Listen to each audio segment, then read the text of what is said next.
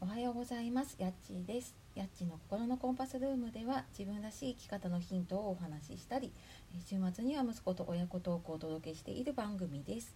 本日も聞いてくださいましてありがとうございます、えいつもねたくさん聞いてくださったり、え、いいねコメントレターなども本当にありがとうございます。週明けですね。はい月曜日になってきましたが皆様いかがお過ごしでしょうか？今日が月曜日でねまた今日一日行くとね明日またお休みなんですねなんか2月はね祝日が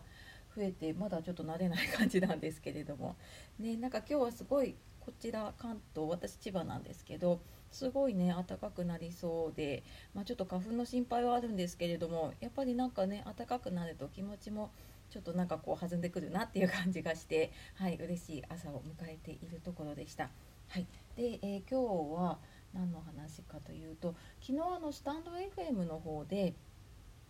えーと、カプチーノさんっていう方とあと中澤奈緒さんという方がライブをされていてでその中でね未来のためにやっていることっていうお話をされていました。で私もあの途中まで聞いていたんですけれどもちょっと通信の環境が悪くて何回か入り直したんですけれども最後にはもうちょっとアプリが立ち上がらないっていう風になってしまってアーカイブで後から聞いたような形だったんですけれどもで聞きながら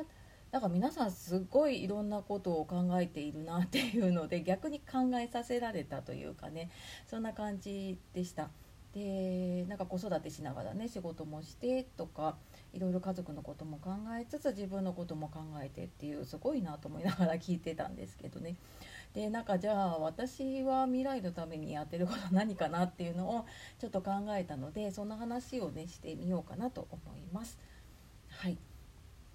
でそうだな。未来のためにやっていることなんだろうなと思って、まあ、具体的にねいろいろ考えていくと、まあ、手段はね出てくるんだけれども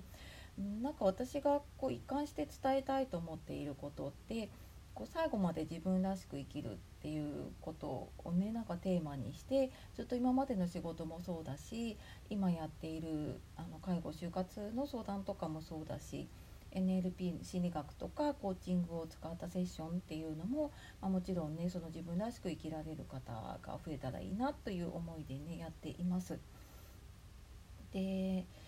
そうだななんか自分らしくその仕事をしていてもね子育てしてても介護をしていてもその人の人生人生の主人公でいられる人が増えたらいいなっていうふうに、ね、あの思っているんです。でなんでこういうふうに思ったかっていうとえー、私自身がですね、まあ、これ配信とかでもね何とか言ってるんですけれどもね3年4年ぐらいまでって本当になんか自分を見失ってたというか、まあ、もちろん仕事をしてね子育てしてで親の介護もやってでやっぱりあの周り優勢なんですよね。仕事とか子育てとか介護とか、まあの待ってくれないものとかだったりするのでどうしても周りを優先していてまあ、どこかこう他人の人生を生きてきたなっていうのがあってふと自分の人生何なんだろうってね40ぐらい迎える頃ですよね考えた時になんかもう完全に自分を見失っていて、まあ、なんか完全になんかもう自分の人生じゃない人生を生きてるなっていうことに気づいたんです。でなんかそうなってた自分の周りってやっぱり周りもそういう人が集まっていて気が付くとねもうなんかしょうがないよねこの仕事続けていくしかないよねとかうん、もうなんかこう母親なんだからこう我慢しなきゃダメだよねみたいな人が集まってたんですよね。でもちょっとなんか学び始めたりとかいろいろちょっと自分の身を置く環境をね変えたりとかしていくとすごくなんか生き生きしている人がたくさんいるなっていうことに気づいたんです。でなんかそれまで私もちょっとうつむき加減にね過ごしていることが多かったんだけれどもなんかそうやってこうすごく夢とか希望とかをねこう堂々と語れるっていうのかななんかそれを生きがいとしていたりとかねしているなんかそんな大人がたくさんいるんだなっていうことにね驚かされました。でぱり私自身もね子供がいるので子供がね夢とか希望を持てるそんな世界になったらいいなっていうのは親として思うんだけれども、まあ、そのためにはねやっぱり大人が生き生きとしてね自分の夢とかそういうのを持ってそれに向かっている人が増えていくとやっぱり子供も夢を持ちたいとか思うし希望を持てるようになるのかなって思っています。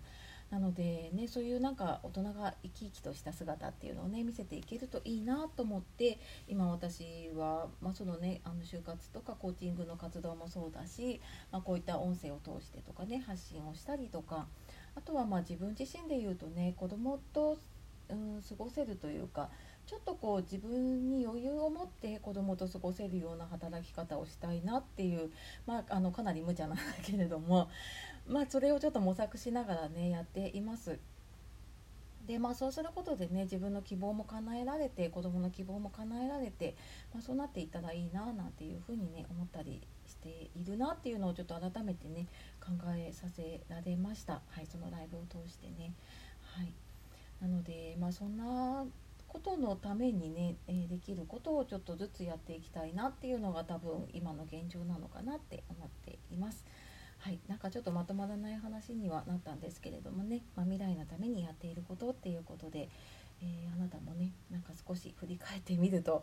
なんかまたこう自分がやりたいことを、うん、やっていきたいことちょっと、